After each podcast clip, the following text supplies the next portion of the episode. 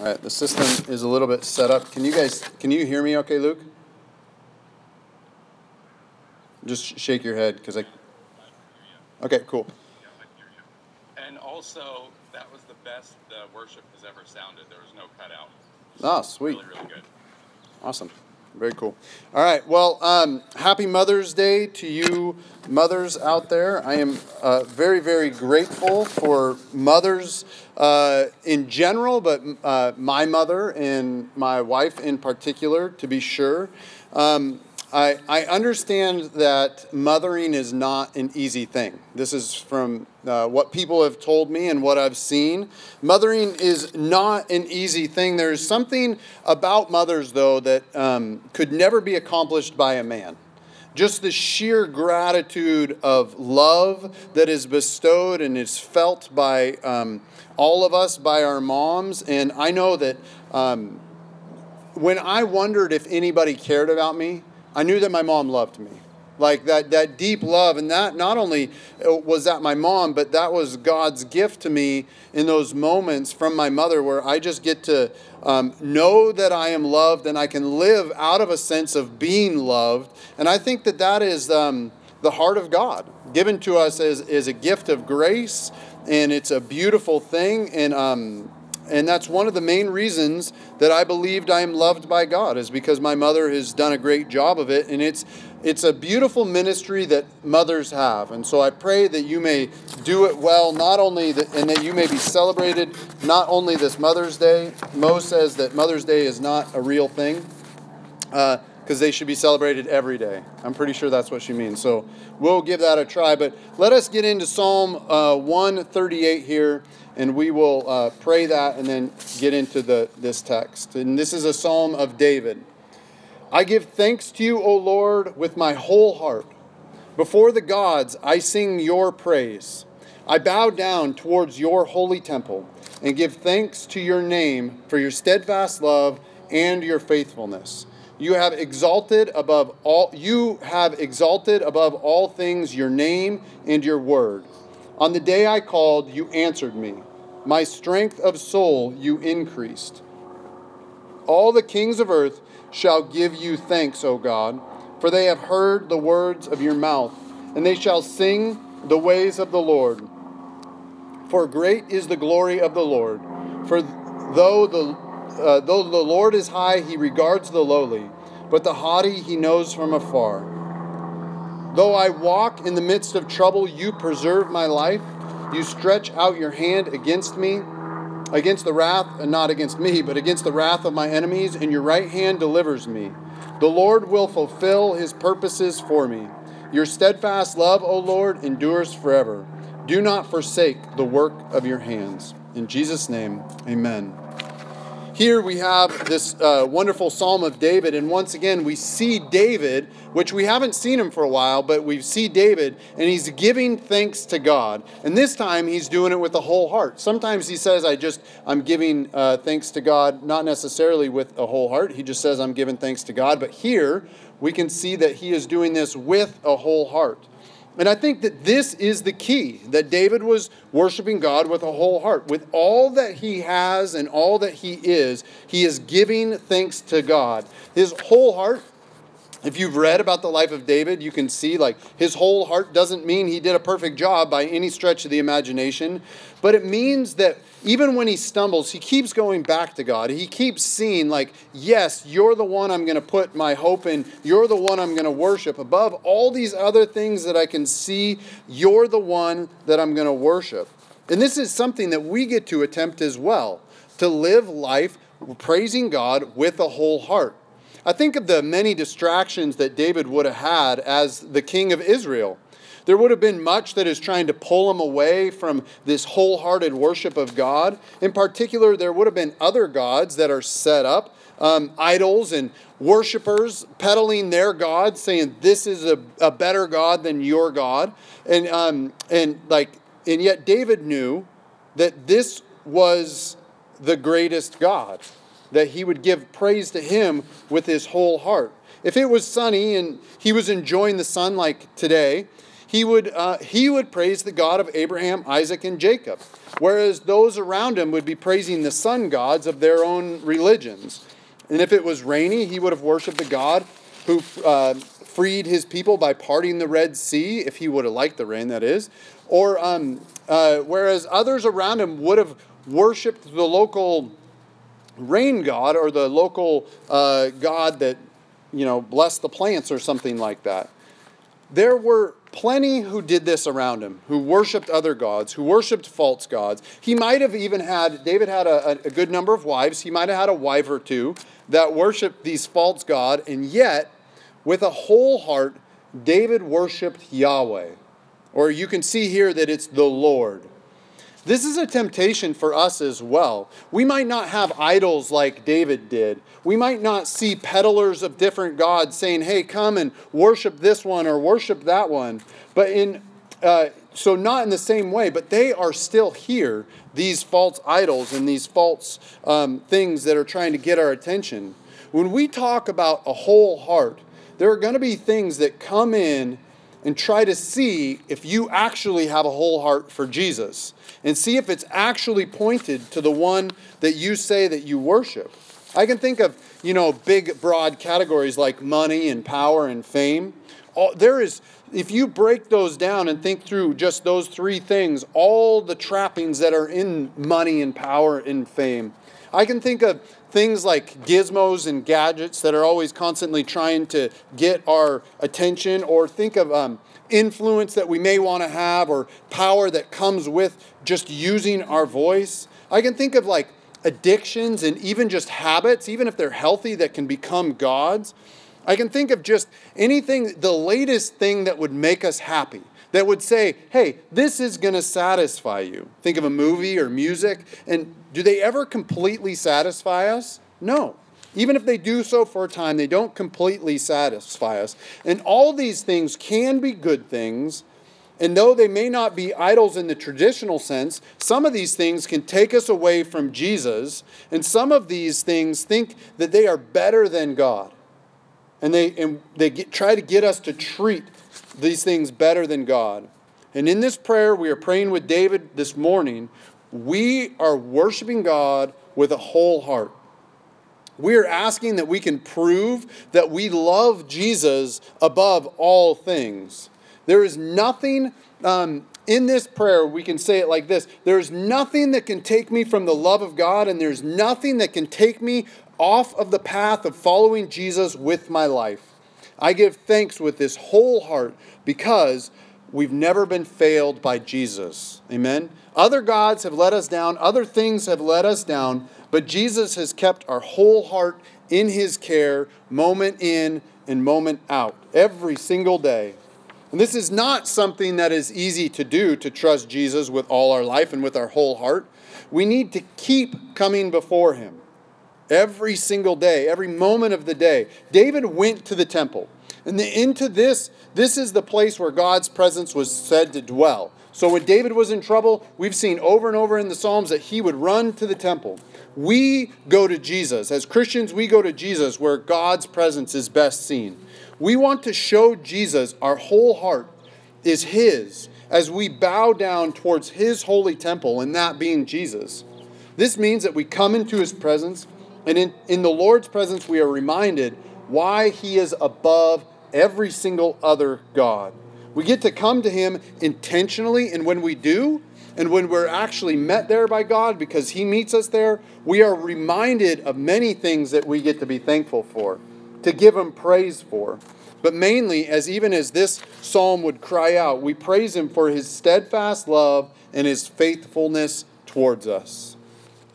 This steadfast love and faithfulness are such wonderful and deep gifts that we are const, uh, that we are constantly blessed and amazed that God would give these to us.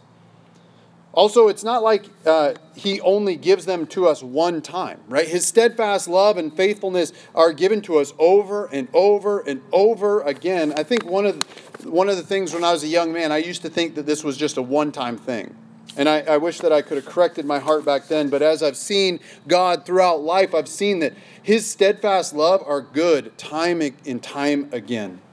With a whole heart, we are saying, In you alone do I find my life. You deliver me. You deliver me by grace and love. And you do this because you are faithful, even when I am not, even when I step off the path, you are faithful. And I find my purpose not in myself, not in my possessions, but in you alone. There is nothing else in life that I desire besides you, Jesus. God's word, God's word, it says here that God's word, in God's word, um, in God's word is Jesus, according to scriptures, right? And Jesus called us, He creates in us a new heart, He leads and guides us, and we learn to follow Him. We're practicing.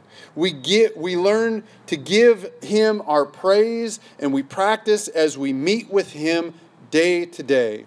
Our heart is turning away from all the worthless things that are trying to t- capture our heart to the one who is worthy of all our praise. And we can hear God's words to us in the person and the life of Jesus. We can read about these in the scriptures.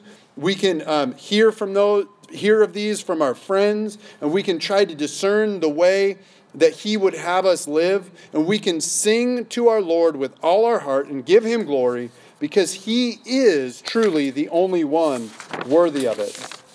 I love this that I, I, there's certain things that I love about fake gods. They don't create. Amen? And yet we worship Yahweh, the God who created the heavens and the earth. Uh, fake gods don't have faithfulness. They dispose of us as soon as we stop following them, as soon as we start giving our whole heart to them. And yet, if they do follow us, they follow us with guilt and shame and not freedom and grace and love and faithfulness that God gives us. Fake gods, even if they're shiny for a moment, don't deserve all the glory, but we know that Jesus does. And fake gods don't go to the cross and sacrifice themselves so that you and I will be made whole by, by their blood. But Jesus does that. He lays down his life for us. I was reminded yesterday reading through 1 Peter. Jesus is just and he sacrificed injustice so that we might know and be with God forever. Jesus knew no sin so that we might uh, so that we who certainly know sin might be reconciled to God. And Jesus became our righteousness so that we might benefit from this gift of righteousness that he gives us. There is no one or nothing that can bring us peace and joy and love and faith and hope and grace and community, whether that be here in your cars or online on your couch, which looks super comfortable, by the way. It looks super comfortable, but this is the extent of God's love for us that he sent Jesus into the world that we might be reconciled and live with him forever. And this is worthy of all our praise.